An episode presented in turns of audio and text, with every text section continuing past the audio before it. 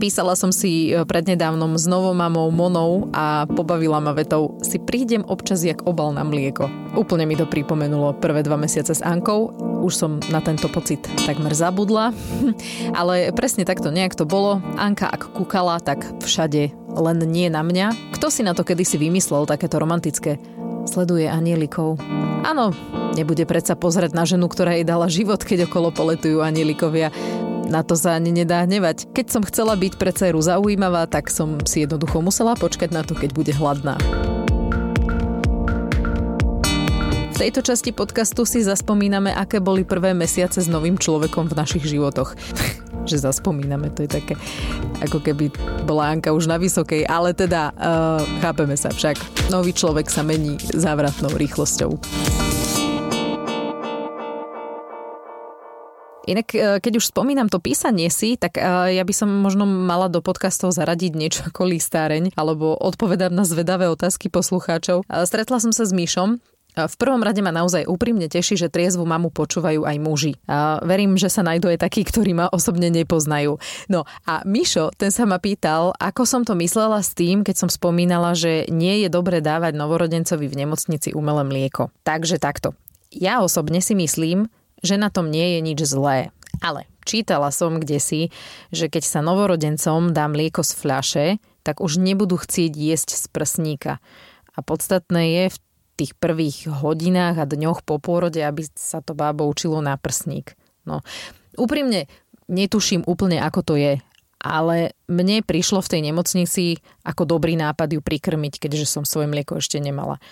A urobila by som to opäť, keby som bola v rovnakej situácii. Tak to len tak na dovysvetlenie tejto inak naozaj veľmi citlivej témy.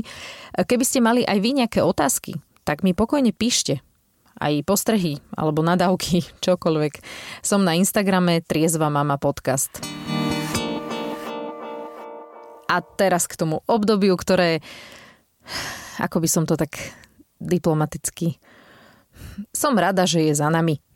Akože jasné, každé je to len obdobie, má svoje čaro, to vám asi každý rodič povie, ale ja som už od začiatku tušila, že nemá tvár a pohľad skrz ma baviť nebude. Nie len, že je to také drobunké a mľandravé, že sa to bojíte aj zobrať do ruky, ešte vás to aj kompletne ignoruje. A plače. Dokola je to spánok, plač, jedlo, prebaľovanie, plač, spánok. Rôzne deti majú rôzne dlhé a rôzne časté tieto fázy a niektoré občas vynechávajú. A to teda či ste doma, alebo vonku v kočíku, alebo na návšteve, stále je to len toto. A mimo domu vám to aspoň rýchlejšie prejde. Tak aspoň teda ja som sa toho držala. K tomu, ako Anku vláčim takmer od prvého dňa kade tade, tak tomu sa ešte povenujem v inom podcaste. Ona našťastie mávala pomerne dlhé fázy spánku a krátke fázy plaču. Takže sa s ňou dalo a vlastne stále dá robiť kadečo. Keď otvorila oči prvýkrát na nemocničnej izbe, to už som vám spomínala, zlakla som sa jej a v podstate som sa tak priebežne ľakala aj doma. Prvé dni mala úplne šedé celé oči. Potom bolo vidieť, že má žlté bielka a keď kúkala, tak úplne mimo. Čítala som, že novorodenci vidia na 30 cm, aby videli, kto im dáva jesť. Ja som mala pocit, že jej je úplne jedno, kto tam pri nej leží, hlavne, že tečie. A to zo mňa aspoň tieklo, že? Ale čo taký otec? Janko ten, aby mal aspoň trochu pocit, že je pre ňu užitočný, tak robieval také, že keď začala plakať, prišiel za ňou, opýtal sa jej, či je hladná. Potom prišiel za mnou, povedal mi, že malá je hladná a prosí si mlieko tak ja, že idem, on prišiel späť za malou a povedal jej, vybavil som ti to. Anička sa nám veľmi neusmievala. Iba v spánku a občas keď sa odvalila od prsníka. Vraj v šiestich týždňoch babetko udržiava kontakt s mamou a prvýkrát sa na ňu usmieva. Naša Anka ale internety nečíta tak ako ja, takže o tom nevedela. Ja som samozrejme v deň jej šiestého týždňa nabehla, kričím nad ňou, tlieskam, cmučkám, opakujem, že Anka, Anka a ona nič. Oči vyvrátené do okna, prípadne do stropu. Raz sa mi zdalo, že kúka na mňa. Potešila som sa, pri srdiečku ma zahrialo, aj zimomriavky mi nabehli. A v tom som si všimla, že ležím na bielom vankúši s čiernymi bodkami. Takže nie ja som ju zaujala. Keby sa opäť niekto čudoval, takíto mikroľudia vidia najlepšie farebné kontrasty a teda ideál čierna s bielou. Na prvý očný kontakt som si musela počkať. A to viem celkom presne do 16. septembra. Aj toho Anka nedržala so mnou, ale s mamou mojej spolužiačky zo školy. Pani Eva sa jej dokázala prihovoriť tak, že sa na ňu pozrela. A pozerala sa na ňu aspoň 10 sekúnd. Bolo to nádherné. Strašne som sa z toho tešila. Aj keď akože bola by som rada, keby sa pozerala na mňa, ale nevadí. Na mňa sa Anka prvýkrát pozrela a zároveň sa usmiala. Dva týždne na to. Mala 9 týždňov. Dva mesiace. Ležala hniezde na gauči, zobudila sa po takom svojom obednom šlofíčku. Ja som sa jej prihovorila a ona pozrela na mňa. Ale také, že ozaj na mňa. Hej, to bolo vidieť, že jasne sa pozera na mňa a potom sa usmiela. No a ja ja som sa v tom momente rozplakala. Nie pôrod, ale toto. Toto bol zatiaľ top moment môjho mamovania. Normálne ešte teraz mi tísnu slzy do očí, ako o tom rozprávam. Anke som sa schovala do plienky, aby ma nevidela plakať, nech si nemyslí, že spravila niečo zlé. No a odvtedy, odvtedy, ako sa na mňa usmiala a pozerala na mňa, je to ale že kompletne iné. Oveľa väčšia sranda s ňou je. Teším sa na to, keď sa preberie, lebo keď sa jej prihovorím, tak zase hodí ten bezubý úsmev. Baví ma spievať jej, akože spievala som jej aj predtým, ale teraz ma to ako fakt baví, lebo vidím, ako ona na to reaguje. A rozprávame sa. Akože jasne viem, že rozprávame, hej, ha. ale, ale tak to znie, no e, pridávam úryvok z jednej našej poprechádzkovej debaty. Kde si bola dnes? Tam? Ale, aby si sa tam rada vrátila? No, to tak teraz vyzerá. No. Ale pôjdeme tam ešte, sľubujem. Áno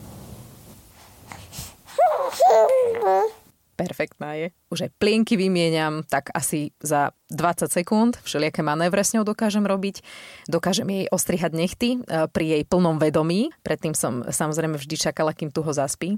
Aj bodička jej už obliekam také, že cez hlavu. Prvý mesiac boli len také, do ktorých ju stačilo položiť a pozapínať. Aj to mi niekedy nešlo, hlavne u doktora, keď sme boli. Ten si chudák musel myslieť, že to som ja za matku, keď som ju tam začala pred ním vyzliekať. No a dlho, dlho som sa Aničku bála aj kúpať ale tak e, to je už za nami a ja sa nehambím povedať našťastie.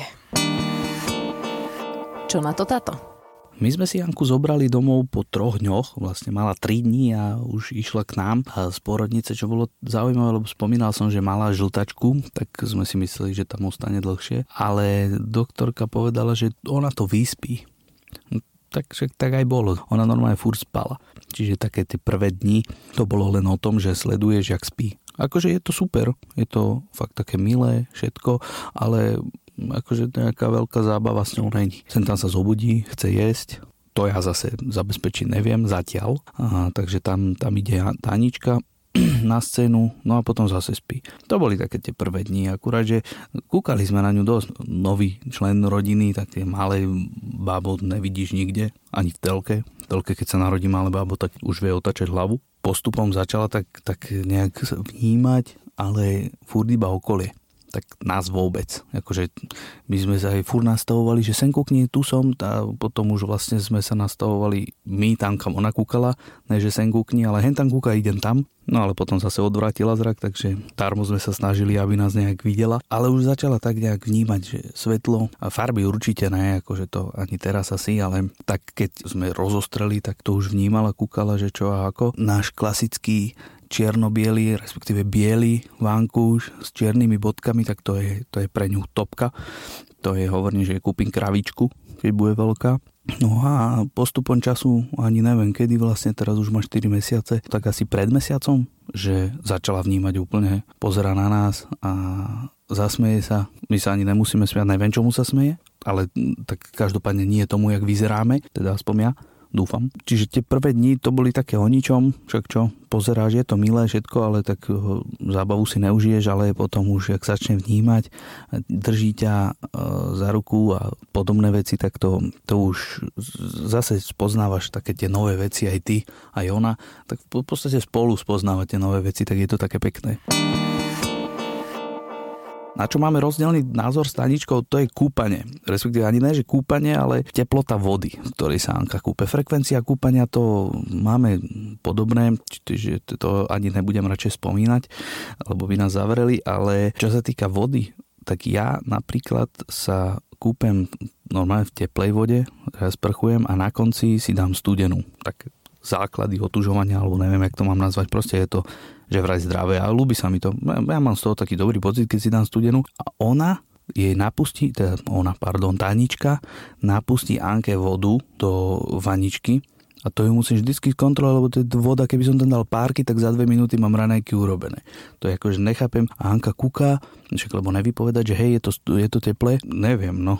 Ja by som sa v takej vode určite nekúpal. Tak ja zase nemôžem hovoriť nič, ja som ju kúpal iba raz, Tanička viacejkrát a bola aj sranda, keď na ňu tak môžem nažalovať, že prvýkrát, keď ju kúpala, tak skoro sme došli o dceru. Došli o dceru, to má tak klasický ten, ten reflex ešte z maternice. Ona jej, Taninka totiž naliala vodu na hlavu. Tak Anka automaticky prestala dýchať. No tak Tanička porad stres, chaos, panika.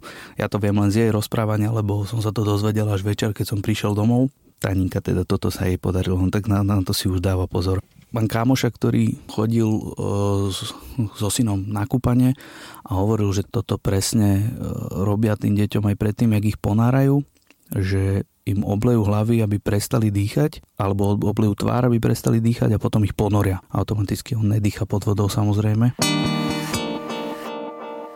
A musím veľa vecí učiť Taničku, ona, akože je to jej prvé dieťa, nevie také základy, ona išla kočikom po schodoch, ja neviem, jakým štýlom to chcela urobiť, proste sa postavila čelom ku schodom. A teraz kúkam, že to asi nie je tak. Tak som ju naučil, že musíš sa otočiť chrbtom a tak to ide oveľa lepšie. Taninka, ona moja si myslí, že ja mám nejaké tajné deti po svete, na ktorých som to skúšal, ale pravdou je, moja sestra Viveka, ona je o 10 rokov mladšia, no tak ja som sa to všetko naučil pri nej. Taninka mi to asi verí, teda predpokladám.